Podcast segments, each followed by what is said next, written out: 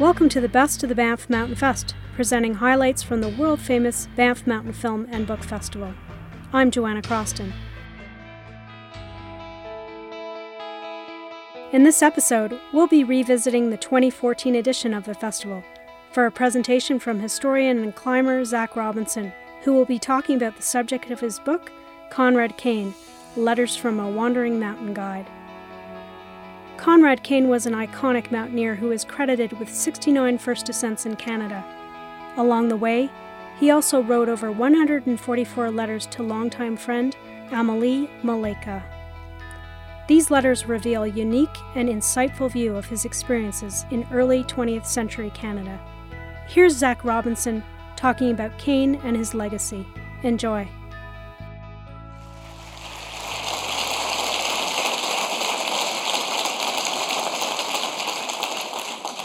It's a pleasure to have the opportunity to tell you about our new volume on Conrad Kain, great Austrian mountain guide who for so much of his life made Canada his home. And Banff in particular was a very special place for him. It was a place that he was always very fond to return to again and again, so it's very nice to be here. My involvement in this project began in 2005, it's a while ago now, when Don Borden, who was then the head archivist of the White Museum of the Canadian Rockies, which is just down the hill here in Banff, acquired a set of personal correspondence, a set of letters, personal letters, which were all written by Conrad Kain. There's 144 of them, quite a lot, to a single correspondent, a friend named Amelie Malek from Austria, who lived not too far away from his birthplace, his home village of Nasswald, in the mountains of Lower Austria.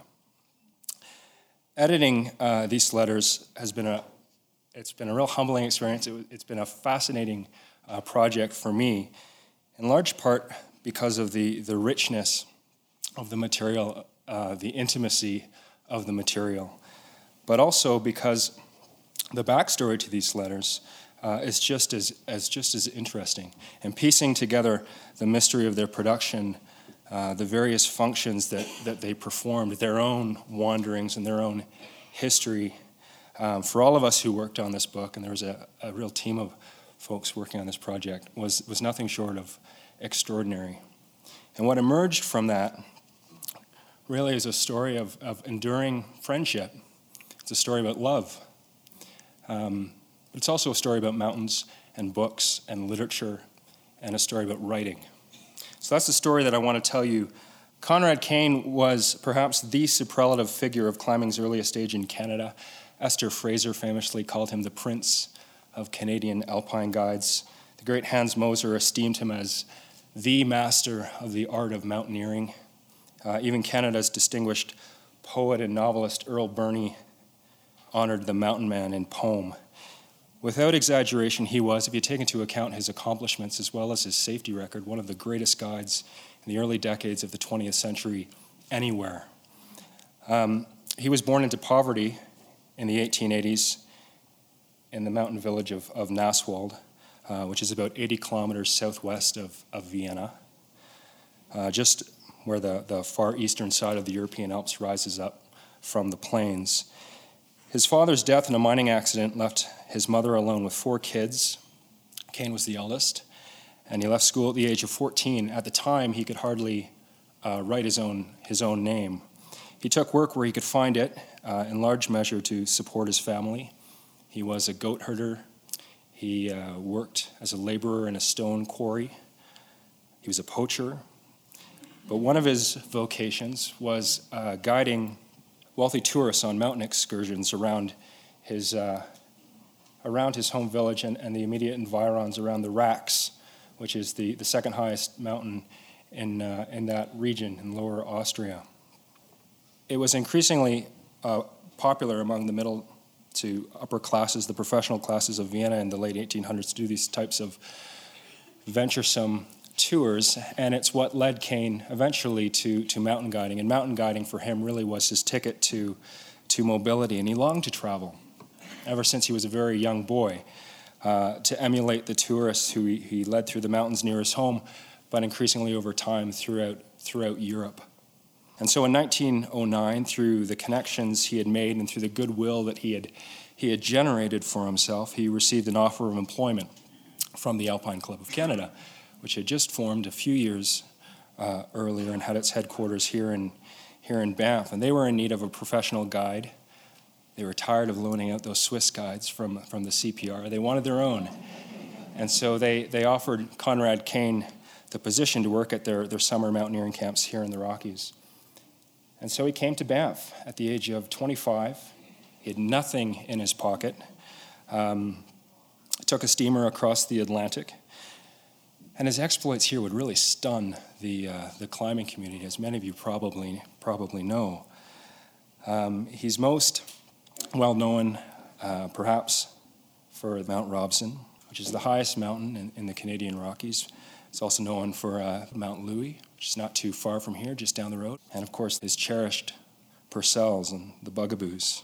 And there are other places that bear the impress of his name and memory. His number of first ascents in the Rockies and the Purcells exceed 60. It was a record at that time that was only surpassed in volume, but not necessarily difficulty by Ed Voits, Jr., the Swiss guide. But unlike his contemporaries, Kain's exploits would really range around the globe, the European Alps, the Canadian Rockies, the Purcells, but also the Southern Alps of New Zealand, Asia, Mongolia, Siberia, and everywhere that he went, he made a name for himself. People loved him. Not so much the other guides, but the clients. I'll get to that in a second. He wasn't the big brawny type. He was only 5'5". He had a stocky build, wide shoulders. His pipe and a mustache were sort of regular features. He had a lovely floppy hat. Lost that in a crevasse in New Zealand. He wrote a whole letter about it. Was very upset about losing his hat. In camp and on the trail, he could be charming. He was harmlessly flirtatious. He was an entertaining storyteller, expert axe man. He was a great cook. And purportedly, he could carry an immense amount of weight. In just a little over a week, he guided Mount Robson successfully 3 times. Who does that? It's pretty amazing. He was such a good guide, and he was so charming. As I hinted at earlier, he did have trouble with other guides wherever he went. He made them look second rate. In the Dolomites, he got in a fight with local guides. In Chamonix, the French guides chased him back to his hotel, threatening to beat him. In Canada, even the Swiss guides threatened him and challenged his credentials.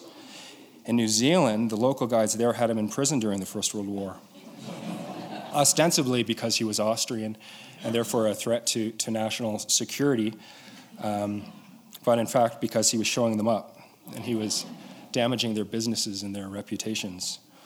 On the other hand, and Chick Scott makes this great point, he wrote a great foreword to the volume, he makes this good point that some of the greatest guides at the time in the Alps, Matthias Zurbriggen from Switzerland, Sepp Innerkofler from the Tyrol, Tita Piaz from the Dolomites, they treated him with courtesy and respect and really welcomed him as one of their own. However romantic, though, it was hard to make a life as a mountain guide in those days. I mean, it still is today. I think most guides would tell you, but at that time it was very hard. There really wasn't a lot of work. And so he took on other jobs. He worked for railway construction crews, surveying crews, hunting parties. In 1917, he married Henriquita Ferreira, his Heta, who was originally from British Guyana, but at the time was working at a ranch near Wilmer belonging to a longtime client and friend of Kain's, Albert McCarthy. And Conrad and Heta bought a small farm in 1920. But it was from here where they ran, among other things, a small outfitting company. And throughout the latter years of his life, he continued to guide, but sporadically. He died quite young, at the height of the Great Depression in 1934. He was only 50 years old when he died. And the last years were pretty tough. They were obviously pretty lean. It was the Great Depression. But Heta had died a year before in 1933, and he was really lonely. And so his last couple of years were pretty tough. Not really the befitting end to such a remarkable life. And so it was when Don let us know that he had acquired these letters at the archive at the White.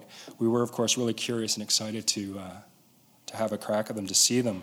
And I had the pleasure of assessing the material with Chick, and it was on that day that we decided that we would try to do something substantial with the material. What was perhaps the most exciting thing for me working on this project was the realization that people have been working on this set of correspondence, trying to get them into wider circulation for nearly 80 years. That what we had was actually not the original letters written in Kain's hand, it was a transcription. And it took us a little while to sort this one out. And what we discovered was that the transcription was intimately linked to the production of Conrad Kain's famous autobiography, Where the Clouds Can Go. This is an exceptionally important piece of work, and I'm sure that many of you are familiar with it. I love it for a whole host of reasons, the least of which, it's written by someone who was a laborer, who was a worker. He begins the book in a really lovely way. I beg the reader one indulgence. An unlettered fellow, a former breaker of stones, has written this book. Pretty cool. Travel writing and climbing's literature, mountaineering literature, at this point in the early 20th century had such a unified class dimension. It was the leisure classes, that trend-setting group of writers, of artists, of academics that were really the trade's top producers. And think just for a moment, because you folks are all book people, just of those early classics, those monographs that were written on the Rockies. Who was it that was writing these books? And they're all great, by the way. I don't mean to demean them in any way. They're fabulous books. But they're written by folks like A.P. Coleman and J. Norman Colley, both academic scientists. James Outram, Sir James Outram, an interesting fellow, but that's another story. He was a Cambridge-educated clergyman, inherited distinction from his grandfather, a famed English general. The Americans, Mary Schaefer and Walter Wilcox, they were both born into wealth and privilege as well. And my point here, again, is not to take away from these great books, but it's to say that it was almost entirely the writings of that urban professional classes that really captured and filled out much of the landscape of the Rockies, to the exclusion of others who didn't have access to, or maybe didn't feel the need to record their particular ways of experiencing or knowing climbing or knowing mountains. And so Where the Clouds Can Go was a really important book for its time. It was published in 1935. Until the 1930s, the view of Canada's western mountains was really quite narrowly constrained, figuratively anyways, as a landscape of leisure, sort of touristic fantasy, and not of productive labor. And so it was an important contribution. So how did the book come to be? After Kain's death in 1934, the great James Monroe Thorington, who was an alpine historian, later the president of the American Alpine Club and a longtime client and friend of Conrad's, Thorington endeavored to put together all of Kain's writings into a single monograph. Kain had written several articles for alpine journals and magazines throughout his life, and so Thorington brought them all together, along with Kain's diary, which is still lost, in this volume in his autobiography. And during that process, he contacted this person, Amelie Malek from Austria. Thorington knew that she'd been a close friend of Kain's, a lifelong friend, and so he wrote her and inquired if she had anything that she could contribute to this volume. And it was a good thing that he did. Kain met Malek in 1906, 3 years before he came to Canada, and he guided her and her sister up the Hochtour. This is the highest mountain in the Enstel Alps. After this trip, a great friendship ensued. The differences in social class, Kain being a guide, Malek being a tourist, likely precluded much of a relationship beyond friendship in that morally rigid climate of pre-war Europe. But nevertheless, a dear lifelong friendship ensued, and Kain was pretty enamored with her. He would write her letters for the remainder of his life, and he'd mail her flower petals from all the different mountain ranges that he would visit. He would sign off romantically as your friend in the western woods, the wanderer, your Conrad. Yeah, it's sweet. She kept every letter that he sent to her, 144 of them, stretching from 1906 to 1933, so his entire adult life, his entire life abroad. The first letter from 1906 in the correspondence is him saying, I received your remittance. I received your payment for the climb. That was fun. We should do it again. And then the last letter comes only months before he passed away, late in 1933. And so for Thorington, Malek carefully typed out each of those letters, and she sent them across the ocean to Thorington, who lived in Philadelphia, because she felt that the correspondence in its entirety painted what she called a quote-unquote complete character portrait of their late friend, and that they could be made into quite a lovely book map to knowing this particular fellow, Conrad Kain. Thorington didn't go this route. By this time, he was already well invested into the production of Where the Clouds Can Go, but he did use a few of the letters in the latter chapters. And then he sent those letters back to Europe in 1938 at the request of a man named Erich Pistor, who was an early client and friend of Kain's. For those of you who are familiar with Where the Clouds Can Go, you'll be familiar with Erich Pistor. He was in the book Dr. P. Pistor wished to produce either a German version of Clouds, Where the Clouds Can Go, or he wanted to do something else, something significant to honor their friend in his home country of Austria.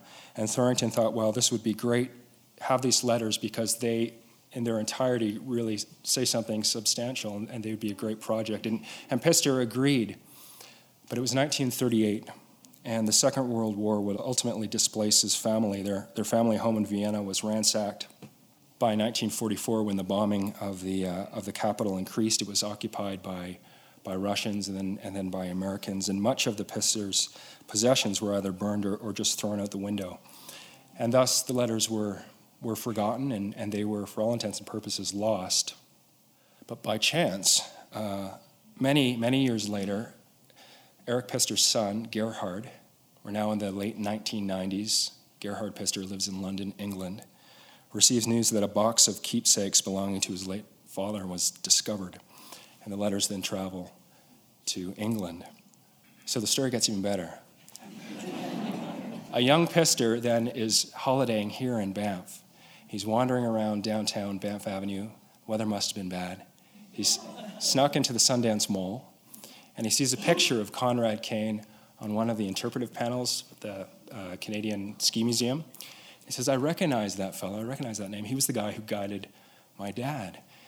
Someone said, well, you should go down to the White Museum of the Canadian Rockies and look at some of the photographs they had there. And so he did, and that's where he met Don Borden, who said, you should read Where the Clouds Can Go. And so he sat there for the remainder of his holiday in the Elder Luxton Reading Room, engrossed in Where the Clouds Can Go, in this book.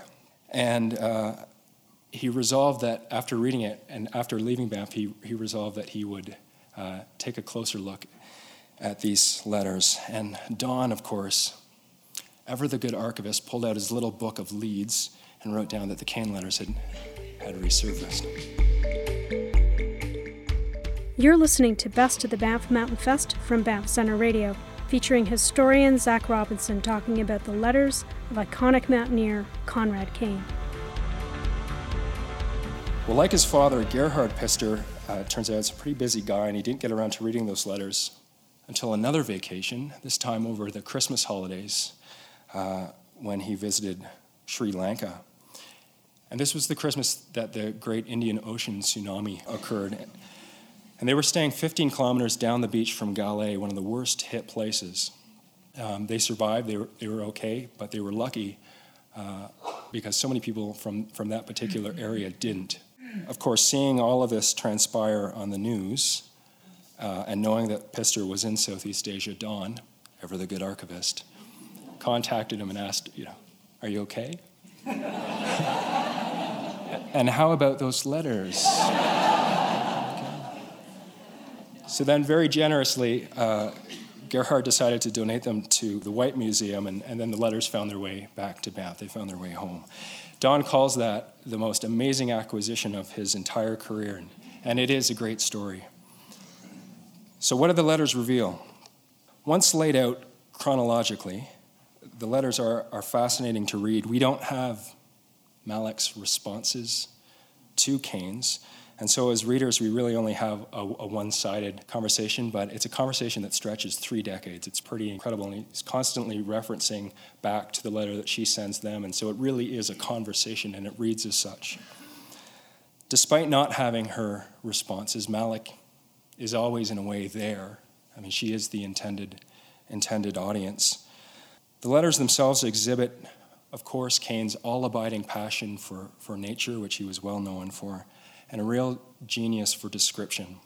In large measure, because in this last regard, a lot of care was taken in the description because these were letters that he was writing, not just to friends, but really to family at home. Amelie Malek spent the last part of her life living in Reichenau, right down here, which is a resort town, not so dissimilar from a Banff. And she would take often those letters that he would send her and go to the other side of the racks. And she would read the letters to Kain's mother, with whom she became quite close with. And so it must have been really exciting to receive these letters and to read them. And I wanted to take the opportunity to give you just one example. This is a shorter letter. It's from 1911. So Kain had been in Canada for 4 years. And it was written at Moose Lake, which is in the Robson area, just east of, or just west rather, of Yellowhead Pass, July 23rd, 1911. Dear Miss Amelie, I can now already tell you more about this wild place, this Wild West. It's called the Wild West for really good reason. It really still is wild here. There's no houses, there's no roads, there's no paths, only old Indian hunting trails. Often you sink up to your knees in the wet mossy ground. We've already climbed some mountains. They were not so difficult, but to get to them is.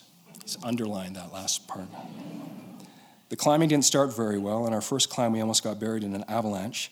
Mr. Harmon had the audacity, exclamation mark, to photograph the avalanche at its most dangerous moment. We were 4 men. 2 of the group were so tired the next day that they couldn't come along. We were on the go for 17 hours. Mr. Wheeler and I climbed another mountain the next day, and Mr. Wheeler almost lost his life. It was an easy mountain, so we weren't roped up. Some meters from the top, Mr. Wheeler took the wrong step, and with a scream, he was rolling over snow and ice-covered rocks. I was only a few steps ahead of him. I succeeded by reaching him by throwing myself on him with some abandon. Because of that, he almost pulled me along. We stopped with 1 meter to spare before falling into the depths of a crevasse. I could hold myself on a small piece of rock, and luckily, him too. Since that hour, we always take a rope. He's a good guide. We took the descent on the other side of the mountain and had to wade through the foaming, rushing glacier stream. We could not reach our camp before night and had to sleep in the forest.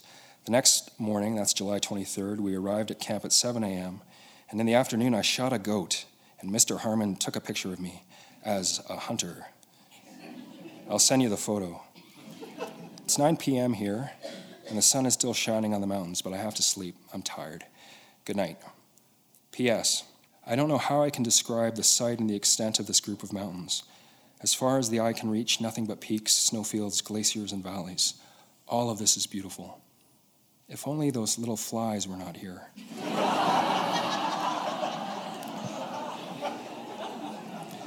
They pester you so much that it's very hard to admire the beautiful nature of the valley.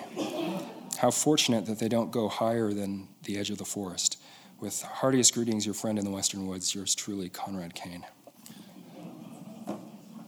So a few other things that we discovered with these letters. We discovered that through these letters, Kain learns to write in English, and it was something that was very important to him. And it was for far more than just practical purposes. We learned that he actually wanted to be a writer, that this was a dream of his throughout his entire adult life. And travel writing in particular was a genre that had great appeal to him.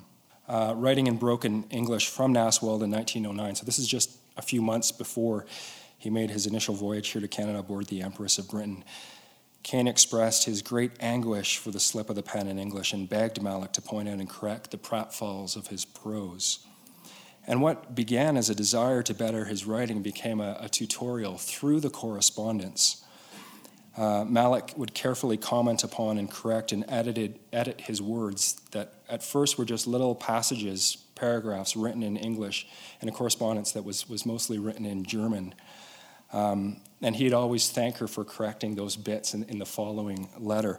Later in his life, it was Malek who he would send all of the articles and essays that he wrote for different magazines. He would send them to her to get her opinions and her help, and they would work them And of course, this would take months because every letter that would go to Austria just took a month to get there. But these were all the same magazine articles and journal articles that Thorington would use as chapters in Where the Clouds Can Go. It's very hard for me that I have no one who helps me like you with your letters, Kain wrote to Malek in 1909. Later, much later in 1933, now writing solely in English, he told her to remember that whatever I do, it will be little in comparison for what you have done for me. His great dream in life was to be a writer. And in fact, he even was working for a long time, for a few years, on a romantic fiction. It was about a European goat herding boy named Sepp who travels the world. So semi-autobiographical. But that manuscript is lost. We've never found it. Whatever the case, there is solace in the fact that this book, Where the Clouds Can Go, filled with the writings of a wandering mountain guide as it is, remains in print. It's gone through 4 editions, most recently in 2009 through the great efforts of Pat Morrow. And it's cherished around the world. Not bad for that self-disparaged, unlettered fellow who so dreamed of being a writer. Pretty cool. Few traces remain of Malek, Amelie Malek. Her wealth was inherited to her from her father, who ironically was a Viennese paper manufacturer specializing in letter envelopes. She died in 1941 and was buried in Reichenau. She never married, nor did she have any children. I was able to find her summer villa. It's a veritable castle compared to anything that she would have found at the height of the Great Depression in the Columbia Valley, were she ever to accept his invitations to come and visit. 4 months after his last letter to Malek, so August 1933, Kain became ill. His final trip to his cherished Purcells was made in the fall. Fittingly, his last climb was the very long first ascent of the high summit in the Bobby Burns group, and it now bears the name Mount Conrad. He died that winter of encephalitis lethargica. They called it the sleeping sickness. It's now a very rare degenerative disease. He died in the Cranbrook Hospital on February 2nd, 1934. And despite his final wishes to be buried beside his dear Hedda, who was buried in the Roman Catholic section of the Cranbrook Cemetery, Conrad's final resting place is over 100 meters away on the other side of a fence in the commoners section. But there is a lovely block of granite, perhaps his favorite medium, is marked with a lovely epitaph, a Gride of Great Spirit. The letters in their entirety, our edition, we think takes us beyond Where the Clouds Can Go. Gone is Thorington's kind and careful editorial hand. The few passages that he reprinted and used for Clouds here are much rougher. But of course, we can forgive the Philadelphian for discarding that which he felt was maybe too personal or too political or too provoking. Well-intentioned, his goal was commemorative and it was celebratory, and he published only a year after his friend's death. Today, the passage of time perhaps grants us certain liberties and objective distance, so to speak. Of course, whatever conclusions we draw from the letters today are equally and unavoidably subject to our own biases, our own memory and history. It's uncomfortable to read Kain's anti-Semitic comments. We meet a Kain who, in contrast to his rosy depiction in Where the Clouds Can Go, was sometimes deeply bitter. He was sometimes afraid. We're left to wonder about Conrad's wife, Hedda. What did she think of Kain's close relationship to a wealthy single woman from his home country? We meet a complex Kain who's reading Marx and Engels, who becomes deeply concerned for the plight of the working classes. I'll give you one more taste to sort of show you some of this complexities. And this is from New Zealand. He's writing at the Hermitage, which affords this great view of Mount Cook. March 18th, 1914. Dear friend, in my last letter in which I wrote about the accident at Mount Cook, I was in a hurry when I wrote. Now we'll talk about it in more detail, but first, I have to say that I feel very healthy. Yes, as healthy as an elk in the forest. Only someone from Banff would use that metaphor. I'm sure of it. I feel healthy. I wish you could see me now. Look into my eyes. There's a very different spark in them than on that picture which I sent to your sister with the words, "Don't get scared." Life taught me hard things, and perhaps it will remain hard. Because of my travels and reading of different books, I learned to think a bit. Something tore the net I was in, and if one knot of the net opens, then more do the same. And I, a good, honest breaker of stones, could not grasp the new picture of the world. It was too much for me. But now I see everything with calm eyes and strong nerves. I don't get too excited. I live one day to the next, enjoy nature, and think of my good friends. The government has asked the Department of Tourism to invite me back to New Zealand as a guide for the next season and asked that I train and teach the local guides according to my own experiences. One also would give me work for a whole year. Not sure if I can accept this or not, since in the summer I can make a bit more money in Canada. I think, if I may say just to you, I can be proud of it. All the guides are encouraging me to stay. The manager of the Hermitage and his wife are very friendly to me, and all the doors are open for me in the house. We were gone 13 days, 2 days longer than we had planned, so they were all worried about us. My gentleman is also highly respected here. Now I have to tell you about the hard work we've done.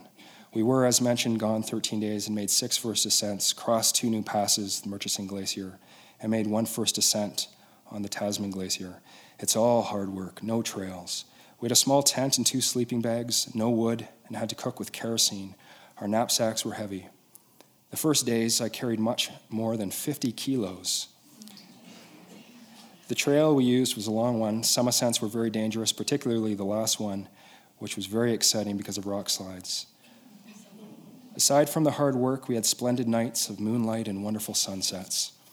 In the west, there were grandiose oceans of fog, which only one can see in the Alpine Mountains, pure miracles of nature that move your soul. Not just once did I think of you.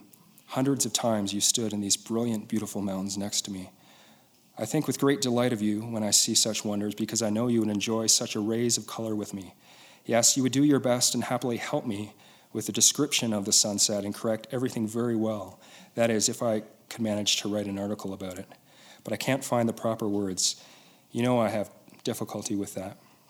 I know you don't like it when I complain about my schooling, but I can't get it out of my mind, and it makes me dissatisfied.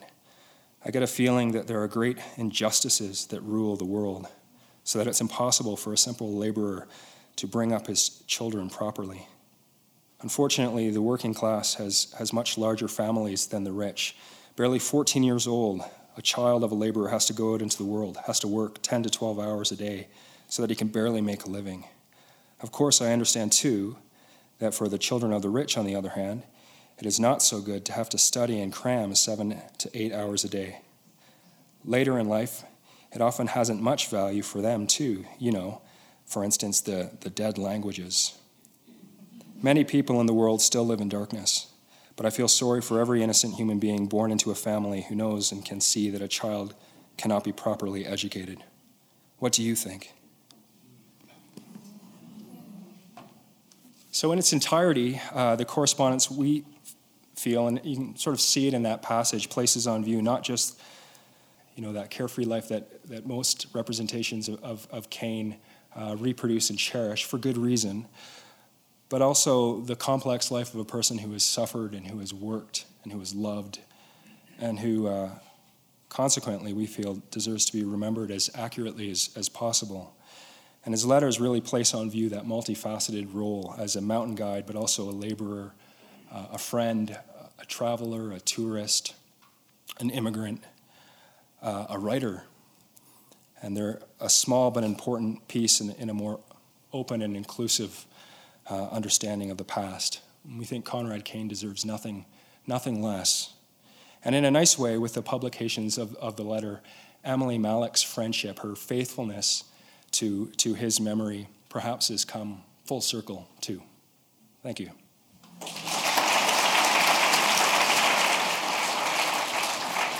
Now, before Zac gets settled, if you have a question for him, please come down to the mics. Does anyone know where the original letters are? No, great question, thanks. No, they're lost. Maybe they'll turn up. It was tough tracking her down. Not, as I said, there's not many traces of her remain. In fact, I couldn't find anything until I found her, the family gravestone, by just aimlessly walking around in the cemetery in Reichenau. Her sister was married and took on the last name Rotter, and that was the name that the house, that's how I found the house. It was in the land registry under this name Rotter. And they had a child and had a living grandchild who I contacted, and they didn't know that side of the family very well at all, but they had a shoebox in the attic. Of course, for historians, shoeboxes and attics are very exciting things. But it was in that shoebox that we were able to find the pictures of Amelie and her sister that we reprinted in the book, and the father. But aside from that, we couldn't find anything. Kain's possessions, we don't have very much of either. His house burned down in Wilmer, and much was lost. So they're out there, maybe. Thanks for the question.